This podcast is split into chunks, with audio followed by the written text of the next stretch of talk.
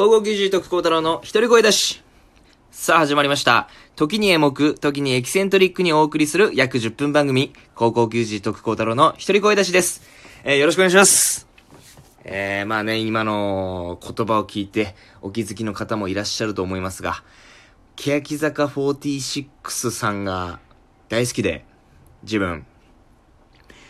もう、見ない、聞かない日はない。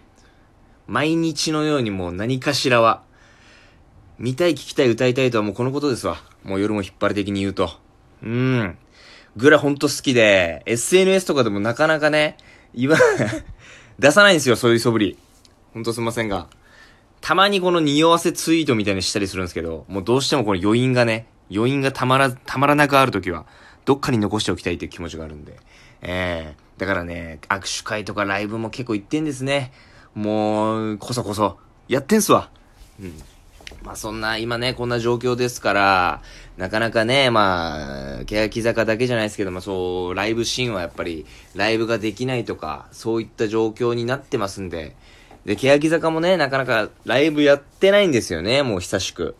逆に、次のライブがもう楽しみというか、もうそういう気持ちで僕はもう、常に、常にもう構えて、待ってますんで、えー楽しみだなって。で、その握手会もね、行くって言ったんですけど、あのーその、欅、まあ、ファンの友達がいて、もう一般の方なんですけど、もう本当にみんな会ったらそういう話しかしないみたいな。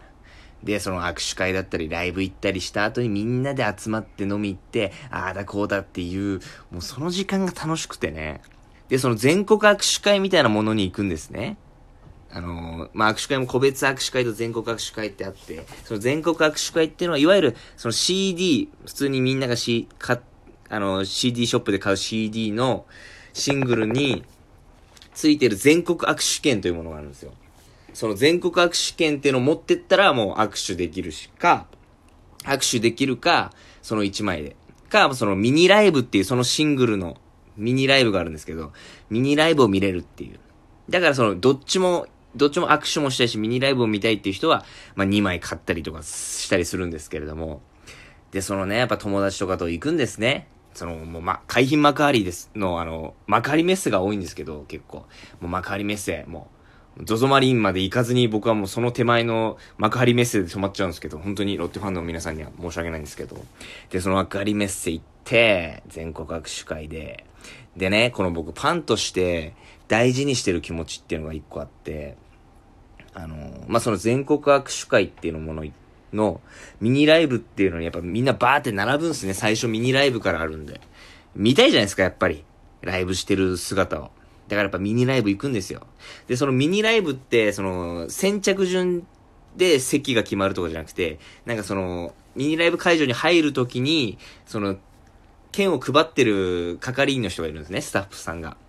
で、その、ランダムに配ってるんですけど、例えば A ブロック、B ブロック、C ブロックみたいな感じになら、あの、分かれてて、前、舞台、ステージあって、ステージの、ま、あの、ステージ側から A、B、C って、だから A だと、ま、メンバーに近いみたいな。C だとちょっと遠いみたいな。だからみんな A に行きたいじゃないですか。でも A に行けなくても、その C ブロックの前の方に行きたいじゃないですか。もう、1センチでも2センチでもやっぱメンバーと近づきたいんで。ね。で、その気持ちすごいわかるんですよ、僕も。やっぱり前でなるべく見たいですし、ほんと近いとこで見たいですし。でもやっぱりそのね、あのーそこはもう、場所の取り合いというか、そういう感じになっちゃうんで、やっぱ走っちゃう人がいるんですね。でもその走っちゃダメですよって係員の人言うんですよ。やっぱ走っちゃう。もうその気持ちわかります？でもすごい。でもやっぱ、そういうとこメンバー見てますよって僕思うんですね、心の中で。やっぱメンバーカカーテンの影とかからリアルに見てると思いますわ。うん。でもやっぱそういうね、やっぱ常にやっぱ僕らもメンバーに見られてるって気持ちは持ってたいなって思ってて。で、それこそ、その、帰り道とかに、ある日、その僕がペットボトルの、なんか飲み物全部飲み終わった後、それまあ捨てようと思って。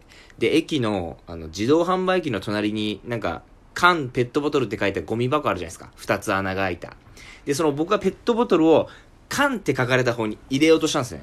そしたら僕のその、欅ファンの友達が、徳さんと、そういうとこメンバー見てますよって、僕が言われて、その時、はってして、そうだと思って。そうだと。俺が忘れてんじゃねえかと。ね。だからもうね、よく遠足もね、帰る前、帰るまでが遠足ですよって言うじゃないですか。僕らは、帰ってからも欅ファンなんですよ。もうずっと。ライブ会場、握手会会場から帰った後も欅ファンなんですよ。この気持ち忘れちゃダメだなと思って。はって気づかされて。ほんとそういう意味でも仲間に恵まれてますけど。それこそね、だからゴミ、ゴミ関連の話で言うと、例えばゴミが落ちてますと。そしたらその、あ、このゴミ拾うの、うわ、ちょっとめんどくせえなとか、やっぱ思うじゃないですか。もう人間やっぱ弱い心ありますし、めんどくさいなって気持ちあります。ただ、あっと。いや、これはもうメンバー見てると。ね。こんな欅ファン、こんなゴミをスルーするような欅ファンの姿見たくないはずだと思って、もうゴミをパッて取って、近くのゴミ箱捨てるなり、ゴミ箱なかったらちょっとね、持ってってどっかに捨てるなりと、もうそんだけのことなんですよ。ね。とか、あの、この前僕電車乗ってて、電車内であの、電車の扉あるじゃないですか。扉のど真ん中に立ってる人がいたんですね。携帯いじりながらイヤホンして。僕それは全然いいんですよ。全然電車内、電車走ってると時だったら。ただその駅着いて扉が開くじゃないですか。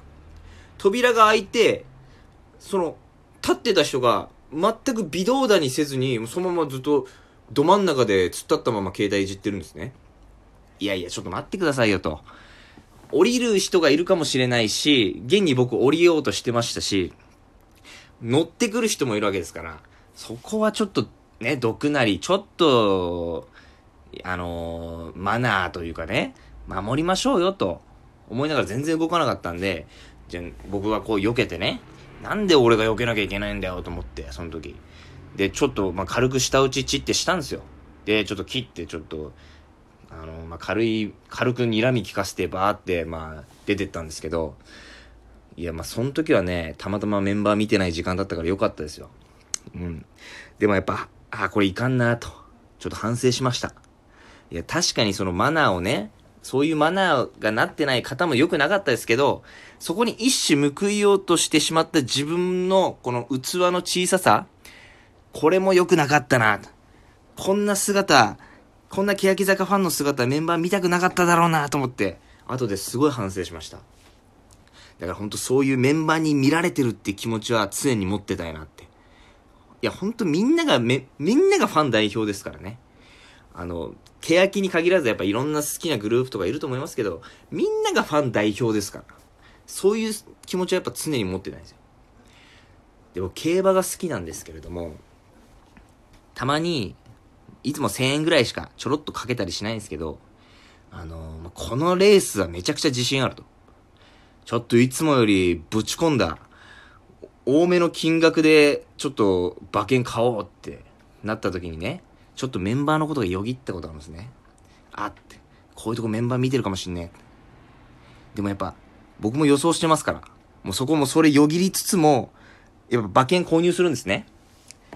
もう大体外れますわ、そういうレースは。ええー、いや、だからその時に思うんですよ。あ、メンバー見ててくれたんだなって。見てくれてたんだと思って。いや、やっぱね、メンバーを持ち出してしまった自分も良くなかったです。もうその、そこはやっぱ心を鬼にして、自分の予想にこう集中すべきだったんですけど、メンバー持ち出したでもメンバー見てくれてたんですね。うん、で、その競馬で言うと、け、欅ステークスってレースがあるんですよ、実は。欅坂のあの欅の感じで、欅ステークスっていう。で、それ、あの、やっぱ欅ファンでや、競馬ファンでもある僕からしたらもう、もう、もう、これは買わなきゃいけないレースじゃないですか。もう、欅ファンの、競馬ファンの、どっちも、あの、兼任してる人はもう全員がそう思ってると思うんですけど、で、僕、毎年やるんですね、欅ステークス。毎年当たんないんですよ。ええいや、だからその度に、あ、メンバー見てくれてんだなと思って。常に見守ってくれてんだと思って。で、5月末にあるんですけど、その欅ステークスは。まあ、だからついこの間ですよ。この間もその欅ステークスあって、まあこれやりました、僕も。うん。でももう結果は言わないっす。まあまあ、一言言うなら、今年もメンバー見てくれてました。どうやら。ほんとありがたいっすわ。ええー、見てくれてんだと思って。もうそれは嬉しかったですけどね。だからそのやっぱファンとして、やっぱそういう、ね、欅坂代表ですか？欅坂ファンの。そういうやっぱ意識、そういう気持ちが僕らももちろん見てね、応援する側ですけど、メンバーにも見られてるっていう、そういう意識大事な、大事だなって。これは本当に思います。えー、みんながファン代表ですからね。うん。だからその、ね、この、実際今ライブないですけど、実際ライブがあるってなった時は、そのね、もう、メンバーも見て、僕らも見て、見て見られですよ、もう。それをエネルギーに変えて、最高のライブを楽しみましょうって、もうそういう気持ちでいますんで、今。でこの欅坂がライブ前にエンジン組むんですけど、その時に毎回やってる掛け声があって、まあそれちょっとやりますね。